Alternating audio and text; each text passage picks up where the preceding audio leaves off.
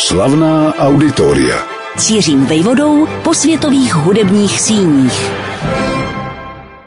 Opera. Žánr, který se uplatnil ve Francii či v Německu, i když Johannes Brahms proslul poznámkou, že by se, cituji, raději oženil, než by složil operu. Konec citátu. Také v Anglii, v Rusku a v mnoha dalších zemích nalezl tento druh umění živnou půdu, že rovněž u nás snad netřeba podotýkat ve vlasti myslivečka, smetany, dvořáka, Janáčka, Martinu a dalších. Za skutečný domov opery je ale přece jen považována Itálie. Domov takových veličin mezi operními skladateli, jako byly Bellini, Donizetti, Verdi, Rossini, Puccini. Z obliby operního žánru v zemi pod Apeninami vyplývá také bezpočet divadel, které byly a často krásně i funkčně pro jeho provozování vybudovány.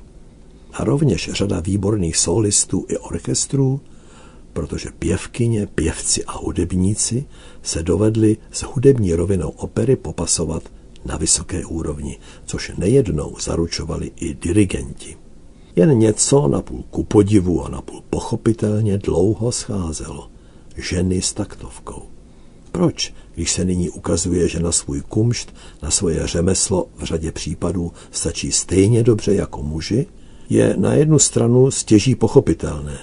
Zároveň ale víme, jak nesnadné bylo pro ženy v minulosti se prosadit ve všech zemích Itálie nevýjímaje, s její tradicí ohnivého mužského dvoření, po němž v manželství následoval odsun vytoužené bytosti k domácí činnosti a k péči o potomstvo, čímž byla zablokována možnost uplatnění na volném trhu, včetně uměleckého. Časy se ovšem během posledních desetiletí pomalu, ale jistě mění, a to v drtivé většině nikoli z genderové posedlosti západu. Vždyť zrovna dirigování rozuměj ovládání až stohlavého uskupení vrtošivých muzikantů, rozhodně není nic snadného. A kdo na to takzvaně nemá, tomu by ani protekce v podobě civilizačního nátlaku nepomohla. Nyní jsme ale i v Itálii svědky pozvolného nástupu talentovaných žen na dirigentský stupínek, k průkopnicím patří například Valentína Pelegi, ročník 1983, a na ní navazují další, jako Beatrice Venezi, narozená o sedm let později.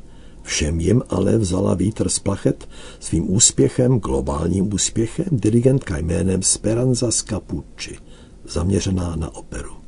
Kdo se v opeře a v jejím chodu i zákulisí vyzná, ten dobře ví, že dirigovat ji je odlišný druh činnosti než vedení symfonického orchestru. Není proto ani zdaleka pravidlem, že kdo si poradí se symfonickou hudbou, uspěje stejně i při dirigování operního ansámblu v rámci operního představení.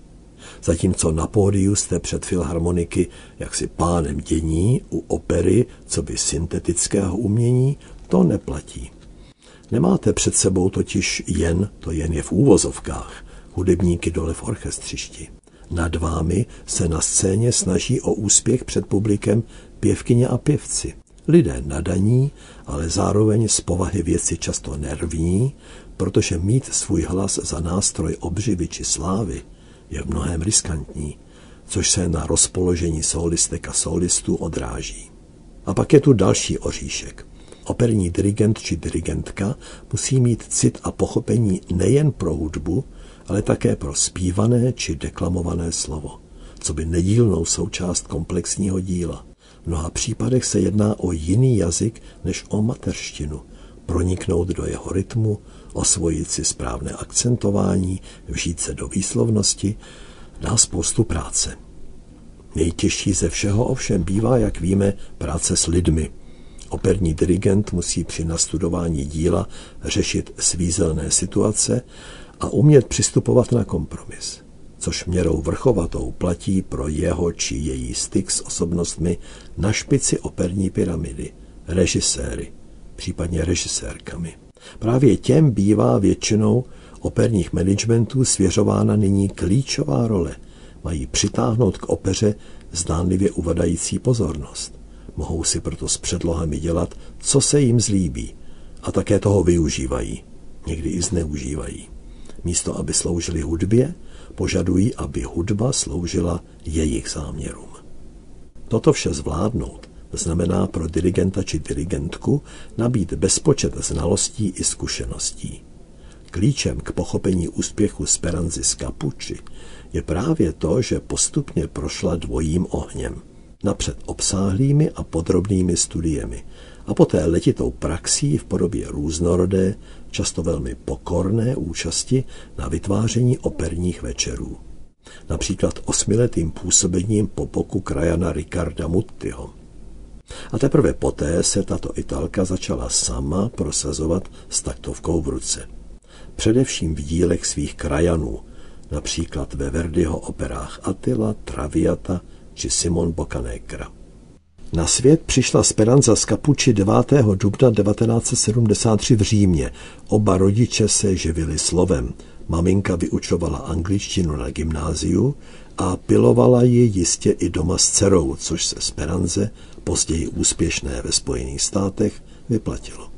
Tatínek působil jako náš rozhlasový kolega v poněkud výjimečné stanici na mediálním trhu, jakou je už od 12. února 1931 Vatikánský rozhlas.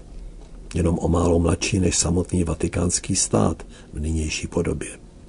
Stojí za zmínku, že od poloviny 50. let se o vysílání v češtině, co by jedné z jeho jazykových verzí, zasloužil arcibiskup Josef Beran, vyhnaný československým režimem do exilu. Otec Speranzi Capucci pracoval v celkově třetím působišti Rádia Vatikán, které bylo vybudováno nedaleko římského centra poblíž Andělského hradu a patřil k několika stovkám tamních zaměstnanců či externích spolupracovníků.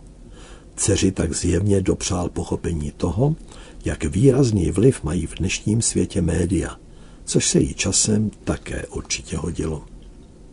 Na klavír, který se dlouho zdál být jejím hlavním oborem, se Speranza začala učit v pěti letech. Její cesta pak vedla na prestižní římské Conservatorio di Musica Santa Cecilia. Kromě klavíru studovala komorní hudbu. Absolvovala ve 20 s vynikajícím prospěchem. Její cesta pak vedla za moře do dalšího z uctívaných hudebních učilišť, New Yorkské Juilliard School a tam se nenápadně začala rodit její pozvolná cesta k opernímu dirigování.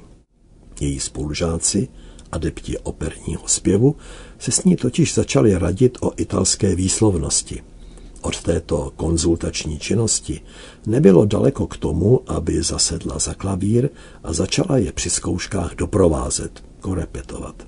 Jak se solisty, tak pak i s pěveckými sbory a jak se jednotlivá představení blížila, přípravy rozhojňovala kromě zbormistrů též přítomnost dirigentů, což byla voda na Speranzin mlín, protože pečlivě odkoukávala taje jejich řemesla.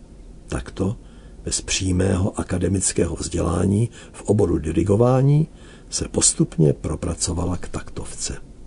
Americkou premiéru si odbyla jako 42-letá v červenci 2015 v operním divadle v Santa Fe nedaleko mexických hranic. Že byla na programu Mozartova Cosi fan tutte je pro její kariéru spíš výjimečné. Logicky se totiž uplatňuje v operách od svých italských krajanů, například Donizettiho Donu Pasquale nebo Nápoji lásky a řadě dalších, včetně Pucciniho Bohémy. Mluvě o roce 2015, tou dobou už měla Speranza Scapucci za sebou 8 let těsné spolupráce s Ricardem Mutim na každoročním Salzburském hudebním festivalu. Korepetovala, asistovala mistrovi, hrála v orchestru na čembalo. A její dovednosti vyzrávaly, což dosvědčil i její britský debit, který se odehrál v Královském operním divadle v Glasgow. A pak se vše čemu Speranza z Kapuči obětovala mnoho let života, začalo vrchovatě zúročovat. Listopad 2016 byl svědkem její dirigentské premiéry ve Vídeňské státní opeře, kde v této roli vystoupila jako první italka v historii. Jen o čtvrt roku později, tedy v únoru 2017, zaskočila za nále onemocnělého Semjona Byčkova v tamní opeře při proslulém plesu Zahrnuli ovace a následně se na ní zaměřila pozornost kritiků, diváků i operních manažerů. Vystoupila například na pódiu Královské opery v belgickém Lutychu, kde jí byla nabídnuta pozice šéf-dirigentky a hudební ředitelky. Opět jako první ženě v tamní historii. Počátek roku 2022 pak přinesl do života Speranci Scapucci skutečný triumf. Jako první žena italské národnosti pozdvihla 18. února v inscenaci Belliniho opery Montekové a Capuleti taktovku v ikonické Laskale. Tam, kam se upínalo to, co si od narození nese díky svému křesnímu jménu ve štítě. Speranza neboli naděje. Slavná auditoria.